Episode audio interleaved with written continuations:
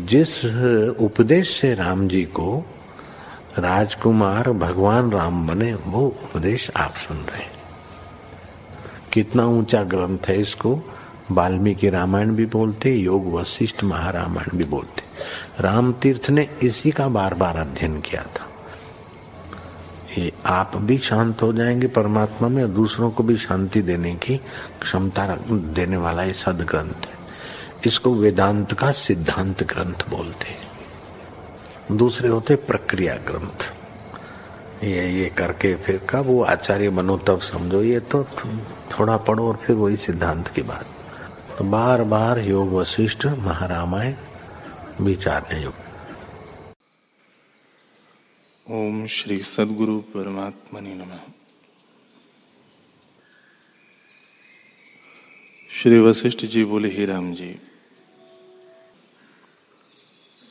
जहाँ चित्त नहीं उपजता, वह जो चित्त से रहित अकृत्रिम सुख है, ऐसा सुख स्वर्ग में भी नहीं होता।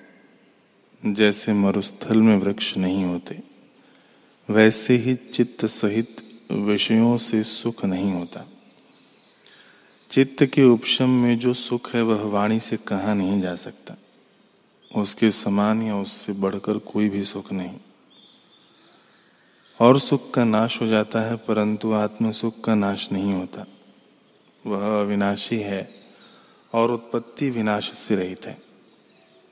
हे राम जी, अबोध से चित्त का उदय होता है और आत्मबोध से वह शांत हो जाता है। जैसे मोह से बालक को बैताल दिखाई देता है और मोह के नष्ट होने पर नष्ट हो जाता है, वैसे ही अज्ञान से चित्त का उदय होता है और अज्ञान के नष्ट होने पर वह नष्ट हो जाता है। ओम श्री सदगुरु परमात्मा ने नम। श्री योग वासिष्ठ महारामायण, निर्वाण प्रकरण सर्ग नब्बे श्री राम जी ने पूछा, है भगवान वह मिथ्या पुरुष कौन था जिसकी रक्षा करता था? वह आकाश क्या था और जो ग्रह कूप आदि बनाता था, सो क्या था? यह प्रकट करके आप कहिए। श्री वशिष्ठ जी बोले, हे रामचंद्र जी, मिथ्या पुरुष तो अहंकार है, जो संवेदन के चेतने से उपजा है। आकाश चिदाकाश है।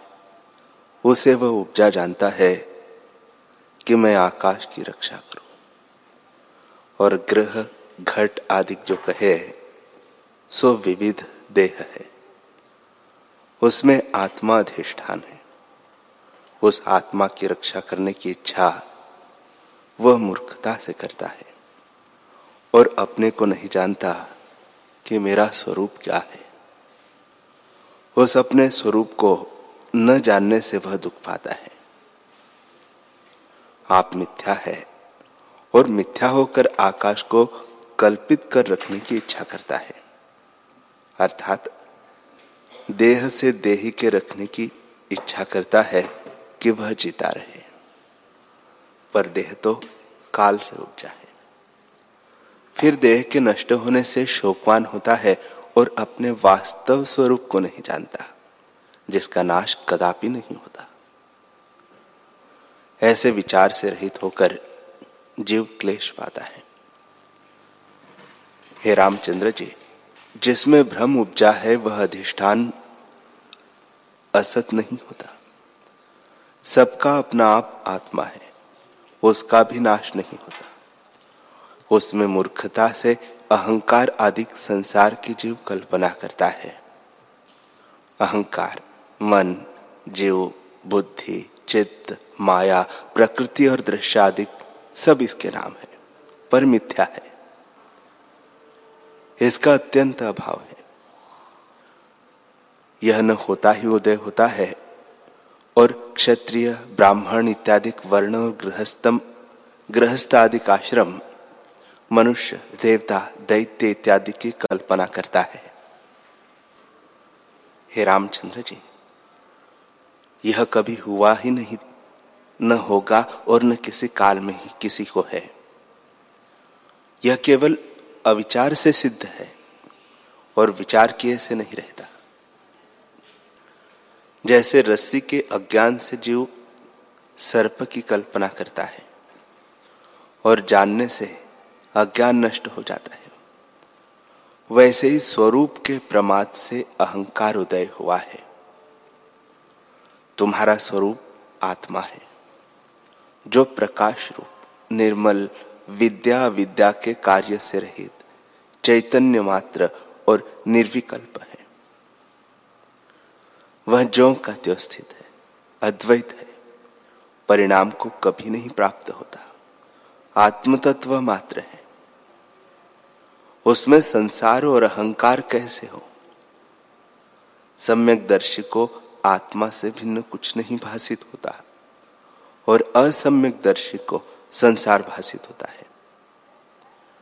वह पदार्थों को सच जानता है, संसार को वास्तव जानता है और अपने वास्तव स्वरूप को नहीं जानता कि मैं कौन हूँ, जिसके जानने से अहंकार नष्ट हो जाता है। जितनी कुछ आपदा है, जिनके खान अहंकार है, सब ताप अहंकार से ही उत्पन्न होते हैं। इसके नष्ट होने पर जीव अपने स्वरूप में स्थित होता है। वह विश्व भी आत्मा का चमत्कार है, भिन्न नहीं। जैसे समुद्र में पवन से नाना प्रकार के तरंग और स्वर्ण में नाना प्रकार के भूषण जो भाषित होते हैं सो वही सागर और स्वर्ण है। उनसे भिन्न नहीं। वैसे ही आत्मा से विश्व भी भिन्न नहीं। स्वर्ण परिणाम से भूषण और समुद्र परिणाम से तरंग होता है। पर आत्मा अच्युत है और परिणाम को नहीं प्राप्त होता। ऐसे वह समुद्र और स्वर्ण से भी विलक्षण है। आत्मा में संवेदन से चमत्कार मात्र विश्व भी आत्म स्वरूप है। वह न कभी जन्मता है, न मृत्यु को प्राप्त होता है, न किसी काल में और न किसी के हाथ से वह मरता है। जो का त्यो स्थित है। जन्म मृत्यु तो तब हो जब दूसरा हो। आत्मा तो अद्वैत है। जिसको एक नहीं कह सकते तो दूसरा कहा से हो?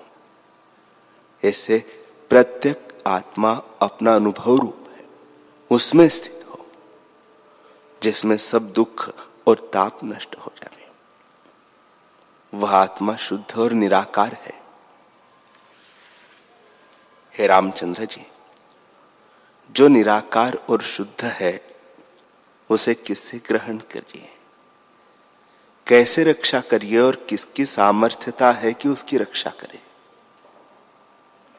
जैसे घट के नष्ट होने पर घटाकाश नष्ट नहीं होता, वैसे ही देह के नष्ट होने पर देही आत्मा का नाश नहीं होता। आत्मसत्ता जो की त्यो है, और जन्म मरण पूरी अष्टका से भाषित होते हैं। जब पूरी अष्टका देह से निकल जाती है, तब मृतक दिखता है। और जब पूरी अष्टका से युक्त होता है, तब जीवित देख पड़ता है। आत्मा सूक्ष्म से सूक्ष्म और स्थूल से स्थूल है। उसका ग्रहण कैसे हो और रक्षा कैसे करिए? स्थूल भी उपदेश के निमित्त कहते हैं। आत्मा तो अनिर्वचनीय और भाव अभाव रूप संसार से रहित है। वह सबका अनुभव रूप है। उसमें स्थित होकर अहंकार का त्याग करो और अपने स्वरूप प्रत्येक आत्मा में स्थित हो।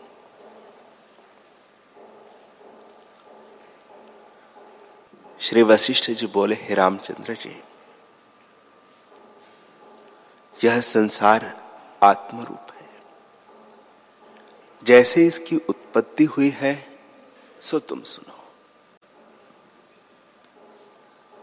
निर्विकल्प शुद्ध आत्मा में चेतन लक्षण मन रूप से स्थित हुआ है और आगे उसने जगत की कल्पना की है।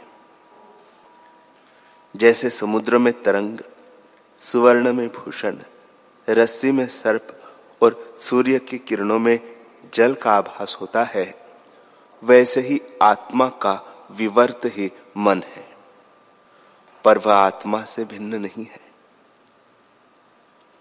जैसे जिसको तरंग का ज्ञान है, उसको समुद्र बुद्धि नहीं होती। वह तरंग को और जानता है। जिसको भूषण का ज्ञान है, वह स्वर्ण नहीं जानता। सर्प के ज्ञान से रस्सी को नहीं जानता। वैसे नाना प्रकार के विश्व के ज्ञान से जीव परमात्मा को नहीं जानता। जैसे जिस पुरुष ने समुद्र को जाना है कि जल है, उसको तरंग और बुलबुले भी जल ही भाषित होते हैं। जल से भिन्न कुछ नहीं भाषित होता। और जिसको रस्सी का ज्ञान हुआ है, उसको सर्प बुद्धि नहीं जिसको सुवर्ण का ज्ञान हुआ है, उसको भूषण बुद्धि नहीं होती, और जिसको किरणों का ज्ञान हुआ है, उसको जल बुद्धि नहीं होती। ऐसा पुरुष निर्विकल्प है। वैसे जिस पुरुष को निर्विकल्प आत्मा का ज्ञान हुआ है, उसको संसार की भावना नहीं होती। ब्रह्म ही भाषित होता है। ऐसा जो मुनीश्वर है, वह ज्ञानवान है। हे रामचंद्र जी, मन भी आत्मा से भिन्न नहीं। आदि में परमात्मा से अहम तुम आदि मन प्रकट हुआ। उसमें जो अहम भाव हुआ, वह उत्थान है।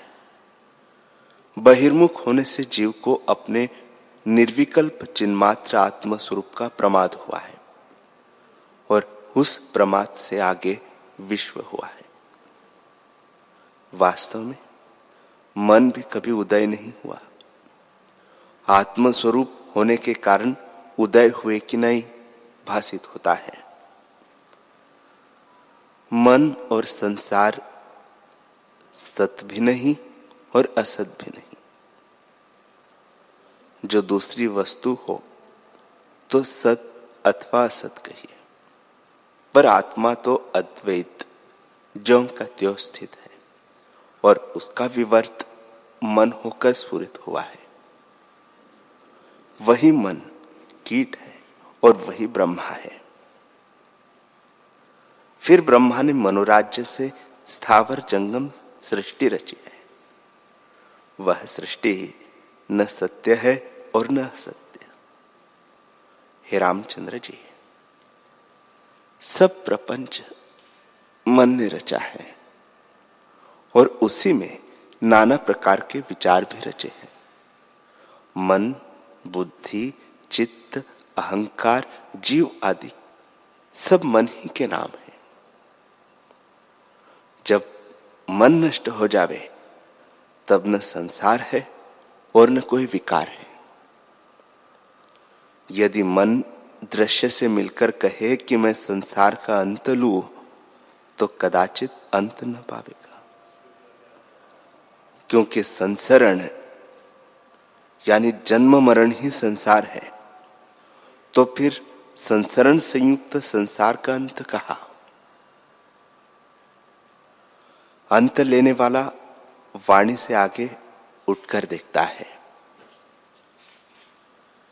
जैसे कोई पुरुष दौड़ता जाए और कहे कि मैं अपनी परछाई का अंत लू, कि कहाँ तक जाती है तो हे राघव, जब तक वह पुरुष चला जाएगा, तब तक परछाई का अंत न होगा, और जब ठहर जाएगा, तब परछाई का अंत हो जाएगा। वैसे जब तक वासना है, तब तक संसार का अंत नहीं होता। और जब वासना नष्ट हो जाती है, तब संसार का भी अंत होता है। और आत्मा ही दृष्टिगोचर होता है, और संसार का अत्यंत अभाव हो जाता है। पर जो स्फूर्ति संयुक्त देखेगा तो संसार ही भाषित होगा। हे रामचंद्र जी, जिस पदार्थ को मन देखता है, वह पदार्थ पहले कोई नहीं। चित्त के चेतने से उदय होता है। जब चित्त चेता की यह पदार्थ है, तब आगे पदार्थ हुआ। चित्त यदि स्फूर्ति या वासना से रहित होकर देखे तो कोई पदार्थ नहीं भाषित होता। केवल शांत पद है। हे रामचंद्र जी, तुम अहंकार का त्याग करके इस नाना प्रकार की कल्पना से रहित निर्विकल्प ब्रह्म पद में स्थित हो। अहंकार नाम रूपात्मक है और देह तथा वर्णाश्रम में माया से कल्पित है। जब अहंकार से रहित होकर देखोगे, तब केवल सचित आनंद आत्मपद शेष रहेगा। और जब उस पद को अपना रूप जानोगे, तब तुम ही सर्वात्मा होकर विचरोगे और तुमको कोई दुख न रहेगा। हे रामचंद्र जी, मन ही संसार है। ब्रह्मा से कीट पर्यंत सब मन की ही रचना है। और मन ही सुमेरु है और मन ही तृण है। मन ही विश्वरूप होकर स्थित हुआ है। वह मन भी आत्मा से भिन्न नहीं है। जैसे फल ही में समुचा वृक्ष होता है, वैसे ही मन आत्म रूप है। आत्मा से भिन्न मन कुछ वस्तु नहीं। ऐसे जानकर आत्म स्वरूप हो गए। यह जो बंधन और मोक्ष संज्ञा है, इसका त्याग कर न बंधन की वांछा करो और न मोक्ष की इच्छा करो। इस कल्पना से रहित हो, ऐसे न सोचो कि तुम मुक्त हो और यह बंधन है। केवल सत्ता समान आत्मपद में स्थित हो। यही भावना करो, जिससे तुम्हारा सब दुख नष्ट हो जाए। ऐसा जो पुरुष हो जाता है, उसका चित्त भाव नहीं रहता। उसको सर्वत्र आत्मा देख पड़ता है। जैसे जिस पुरुष ने सूर्य को जाना है उसको किरणें भी सूर्य ही दिखती है। वैसे जिसको आत्मा का साक्षात्कार हुआ है, उसको जगत भी आत्म स्वरूप ही देख पड़ता है। श्री वशिष्ठ जी बोले, हे रामचंद्र जी, महाकर्ता, महाभोक्ता और महात्यागी होकर रहो और सब शंकाओं को त्याग कर निरंतर धैर्य धारण कर स्थित हो। राम जी ने पूछा, हे भगवान, महाकर्ता, महाभोक्ता और महात्यागी किसे कहते हैं? सो कृपा करके कहो। श्री वशिष्ठ जी बोले, हे रामचंद्र जी, तुम्हारे प्रश्न पर एक आख्यान है। सो सुनिए। एक समय सुमेरु पर्वत की उत्तर दिशा के शिखर से सदाशिव आए। वह चंद्रमा को मस्तक पे धारण किए थे। गणों सहित गौरी बाए अंग में उनके साथ थी। तब भृंगीगण ने, जो महातेजस्वी था और जिसे आत्म जिज्ञासा उपजी थी, हाथ जोड़कर प्रश्न किया कि, हे भगवान, देवों के देव, यह संसार मिथ्या भ्रम है। इसमें मैं सत्य पदार्थ कोई नहीं देखता। यह सदा चल रूप भाषित होता है। जो सत पदार्थ है, उसको मैं नहीं जानता। मेरे ताप नष्ट नहीं हुए और मैं शांत नहीं हुआ इससे अपने को दुखी देखता हूँ। जिससे शांति हो, सो कृपा करके मुझसे कहे। जिसमें खेत से रहित होकर मैं चेष्टा में विचरू, पर खेत से रहित तो तब होता है जब कोई आश्रय होता है। संसार सो मिथ्या है। संसार तो मिथ्या है। मैं किसका आश्रय करूँ? ऐसे मुझसे यह कहिए कि किसका आश्रय करने से मेरे सब दुख नष्ट हो जाएँगे। ईश्वर बोले, हे भृंगिन तुम महाकर्ता, महाभोक्ता और महात्यागी हो रहो और सब शंकाओं को त्याग कर निरंतर धैर्य का आश्रय करो, इससे तुम्हारे दुख नष्ट होंगे। हे रामचंद्र जी, भृंगीगण ने जिसको शिवजी ने पुत्र करके रखा है, यह सुनकर प्रश्न किया कि हे परमेश्वर, महाकर्ता, महाभोक्ता और महात्यागी किसे कहते हैं, सो कृपा करके मुझसे कहिए। ईश्वर बोले, हे पुत्र, सर्वात्मा जो अनुभव रूप है, उसका आश्रय करके विचरो, तब दुख से रहित होंगे। इन तीनों वृत्तियों से तुम्हारे दुख नष्ट हो जाएँगे। जो कुछ शुभ क्रिया कर प्राप्त हो, उसको शंका त्याग कर जो करे, वह पुरुष महा करता है। धर्म अधर्म क्रिया जो अनिश्चित प्राप्त हो, उसको राग द्वेष से रहित होकर जो करे, वह पुरुष महा करता है। जो पुरुष मौनी, निरअहकार, निर्मल और मत्सर से रहित है, वह पुरुष महा करता है। जो अनिश्चित प्राप्त हुआ, उसका त्याग न करे और जो नहीं प्राप्त हुआ, उसकी वांछा न करे, वह पुरुष महा करता है। जो पुण्य पाप क्रियाएँ अनिश्चित प्राप्त हो, उनको अहंकार से रहित होकर करे। पुण्य क्रिया करने से अपने को पुण्यवान न माने और पाप करने से पापी न माने सदा अपने को अकर्ता जाने, वह पुरुष महा करता है। जो सर्वत्र विगत स्नेह है, सत्यवत स्थित है और इच्छा को त्याग कर बरतता है, वह महा करता है। जो दुख के प्राप्त होने पर शोक नहीं करता और सुख के प्राप्त होने पर जिसे हर्ष नहीं होता। स्वाभाविक चित्त समता को देखता है, वह कभी विषमता को नहीं प्राप्त होता। सुख की भिन्न भिन्न विषमताओं से जो रहित है, वह पुरुष महा करता है। जिस पुरुष ने सुख दुख का त्याग किया है, वह पुरुष महा करता है।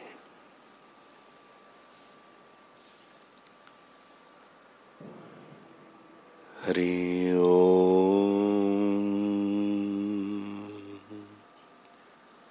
हरि